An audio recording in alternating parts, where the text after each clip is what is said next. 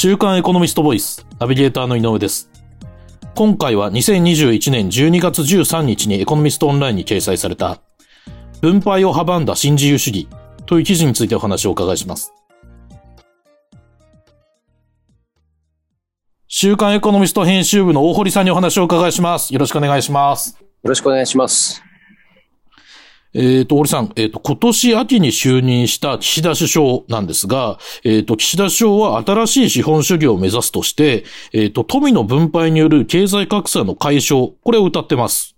で、この記事では、それを実現するためには、貧富の格差を拡大させた、ネオリベラリズム、新自由主義の本質を理解する必要があるとして、主にアメリカの事例を紹介されてますが、まずは、そもそも、新自由主義とは一体何なんでしょうか？また難しいね、経済の言葉が出てきましたよね。はい、そうですね。私たちは、経済誌やってるもんですから、たまにこの言葉は見るんですけれども、簡単に言うとですね、新自由主義、英語で言うとネオリベラリズムなんて言うんですよ。それもちょっと聞いたことある方もいると思うんですけれども。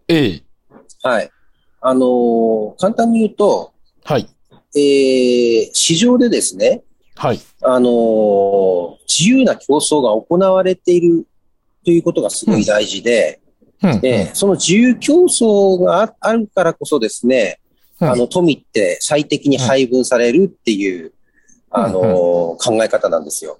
ですから、政府がものすごくコントロールしてですね、富を当分に配るとか、そういうのではなくて、もう市場の自由競争に任せておくと、その神の見えざる手なんてね、よく言われますけれども。聞いたことありますね。競争によって、自然と富っていうのは行き渡るんだというか、公平に分配されるんだという。そういう考え方なんですよね。ですから、どちらかというと、今度市場主義というか、それを、ネオリベラリズム、新自由主義っていうんですね。なるほど。経済は自由に任せた方がいいんだと、政府は余計なことしない方がいいんだと、こういうような感じの考え方ですかね。そうですね。なんて言うんでしょうかね。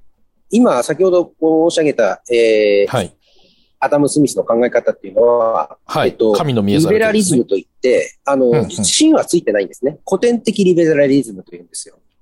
で、それが現代になって復活してきたのをネオリベラリズムというんですけれども、市場の自由競争が大事だというところ、そこの本質は変わってないですね。で、ネオリベラリズム、新自由主義なんですが、この新自由主義では、分配よりも成長を重視して、経済成長によるトリクルダウン効果を期待すると。こう記事では指摘されているわけなんですが、これはどういうことなんでしょうか？またね、出てきましたね、トリクルダウンなんて。新しい言葉が出てきますね。これもね、経済の本なんか読むとたまに出てきますけれども、もともとそのトリクルダウンってどういう意味かっていうと、雫がポタンポタンとどんどん滴り落ちてですね、浸透するっていうようなイメージの、英語なんですよね。じゃあ何が滴り落ちて浸透するのかというと、結局富なんですけれども、ただ滴り落ちるんじゃなくて、最初に富裕層がものすごい豊かになると、自然とその富が下の方、下々のものにまでですね、浸透していくというような考え方で、だからまさにポタポタと落ちる感じですね。上から、下からじゃなくて、まずはそのお金持っている人がドーンと豊かになって、で、徐々に低所得層の方にもですね、富が行き渡っていくというような考え方なんです。なるほど。経済成長することで、まずお金持ちがどんどんお金持ちになっていくと。で、そのお金持ちは当然、お金を使うから、そのお金が、貧しい人たちの仕事も生み出すことになって、みんな豊かになると。こういう考え方ですね。そうですね。簡単に言うとそういうことです。で、そのお金持ちが、豊かになるには、まずお金持ちって資本家ですから、資本を効率的に利用して、うん、それで生産性がね、上がって、うんうん、で、その、まあ、生産する企業の価値も上がる。うん、それが必要になるっていう考え方が、そのベースにあるんですね。うん、ですから、最初からこう分配っていうんじゃなくて、まずは成長だと。うんうんうん、まずは経済成長があって、それで分配に、うん、が可能になるんだっていうような考え方なんですね。うんうん、なるほど。トリクルダウンという考え方についてはよくわかりました。うん、で、そこで、お伺いしたいんですが、では、実際にそのトリクルダウンは起こって、新自由主義による経済政策を実施してきたアメリカでは、一般の労働者、まあ、あまり豊かでない貧しい人たちの、こう、豊かになったんでしょうか？はい。ところがね、やっぱり難しくて、はい、そう、うまくはいかなかったんですね。あ、トリクルダウンは起こらなかったんですか？はい。で、何が起こっちゃったかっていうと、はい、貧富の格差が拡大しちゃったんですよ。あ、一層拡大しちゃったんですか？そうなんです。うん。それどういうことなんでしょう？これね、はい、まあ、原因は多分いろいろあるというか、まだ多分確定的なことを言える人は、はい、言える人というかですね、まあ、こうだろうという人はいた、うん、いろんなこの説を打ってる人はいるんですけれども、うんうん、本当にそうかわかんないんですね。ただ、うんうん、一つ言われているのは、はい。やっぱりですね、うん、富がこう下だり落ちないで、はい。富裕層のところで持っちゃうってことですよね、要はね。うん。溜めっぱなしっていうことですか？溜めっぱなし。うん。はあ、だから、当然、スムーズに下たり落ちるような、はい。仕組みが必要なんですけれども、はい、はい、はい。そこをね、なんていうの、構築できたかった。仕組み的。そこが問題なんだと思うんですね。なるほど。で、じゃあトリクルダウンが、実現できていたような時期も実はあったんですよ、アメリカには。あ、そうなんですね。うん。それはですね、はい、ニューディール政策なんて聞いたことあると思うんですよね。世界恐慌の後にアメリカで実施された経済政策ですよね。はい、そうですね。フランクリン・ルーズベルト大統領というですね。はい、はい打ち上げた対策なんですけれども、はい。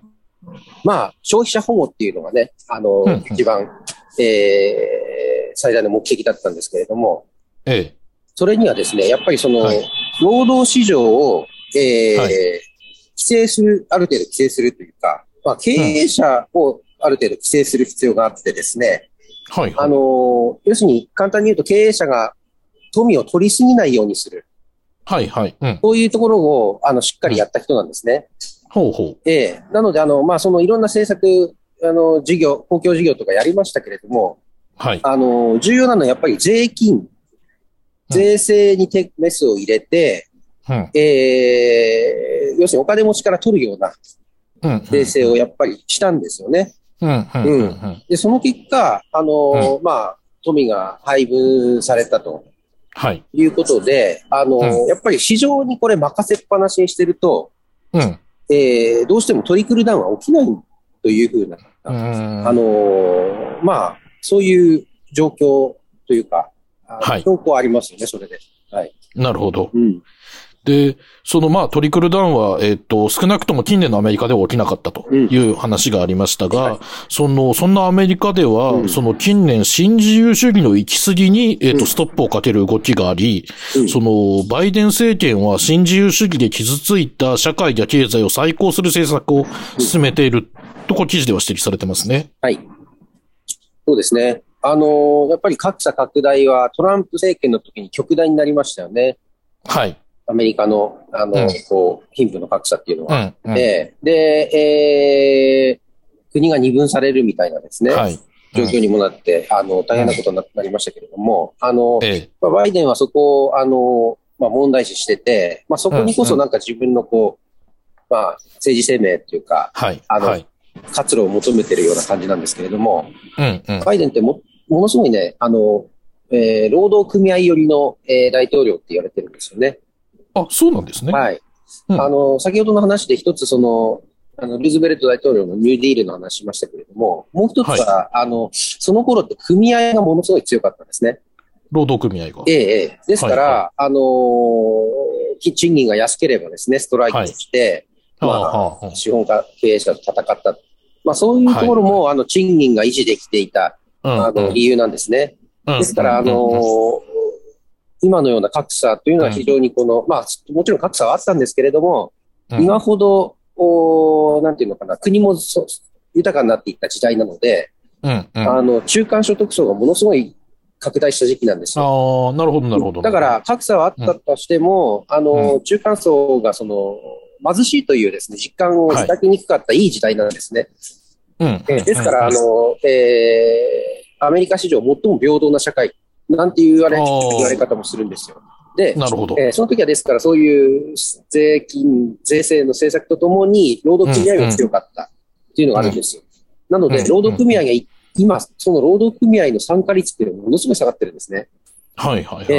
で、要するに、企業経営者が強くなって、資本家が強くなって、労働者が弱くなった。まあ、そこがその賃金が上がらない理由っていうのは、それで説明はつくわけですよね。なるほど。ですから、バイデンは労働組合、なんとか強くしようとして、いろんな政策を打とうとはしてるんですよね。なるほど。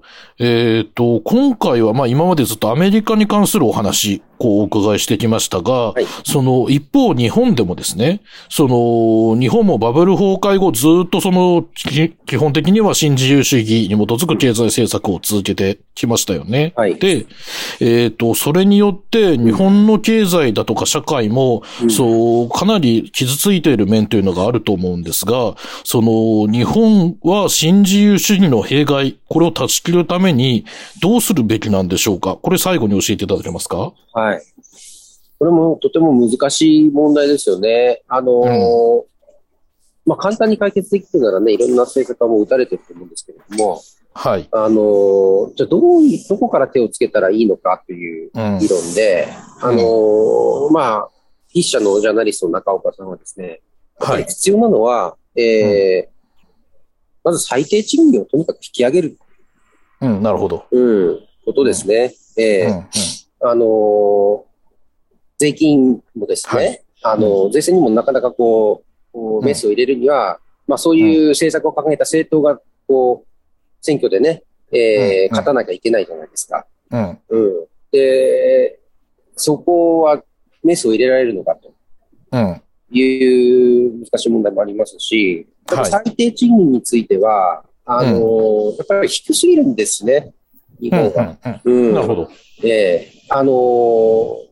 多分、生活、本当にしていけるのかっていう、ギリギリのところだと思うんですよ。で、ここはもうあと数百円でも上がればですね、なんていうのかな、まあ、低所得者って実際消費性向は、富裕層に比べて高いんですよ。だから、最低賃金が上がることによって消費が活発化してですね、それでお金が動けば、経済の好循環が生まれる可能性もあるんですよね。なるほど。ですから、まあ、とにかく、まずは最低賃金引き上げから行うべきなんじゃないかというのはですね、まあ、この記事でもそうですし、今回の特集の別な、記事でもですね、そういう、論調の、原稿、記事は多いですね。なるほど。その最低賃金を上げることで、消費を拡大していくと。内需を拡大していくと。そうですね。最終的にはそこにつながると思うんですよ。で、一つちょっと今回、この記事ではないですけれども、面白いのは、じゃあどうやってあげましょうかというんですが、企業はやっぱり首を振らないですよね、縦にはね。そうですね。賃上げを要求しても跳ねつけるじゃないですか、なかなか。じゃあどうしたらいいのかということで、今すでに行われているのが、その賃上げをした企業に対する優遇的な減税なんですね。これはもうやってるんですよ。ただ意外に効果が上がらないのは、賃上げしたその年だけに限って減税するっていうですね、感じなんで、もうちょっと継続的に減税していったらいいんじゃないかと。あとはその賃上げの割合によって、大きく賃上げした企業ほど大きく減税するとかですね。そういう継続的なことを、税制を打っていかないと、いけないんじゃないのというですね、論考も別の記事でちょっと紹介してますんで、ぜひちょっと読んでほしいですね、それは。そうですね。わかりました。ぜひ、他の記事も含めて紙面読んでいただきたいですね。ありがとうございます。今回は週刊エコノミスト編集部の大堀さんにお話をお伺いしました。大堀さん、ありがとうございました。ありがとうございました。こちらの記事はエコノミストオンラインにも掲載されています。ぜひご覧ください。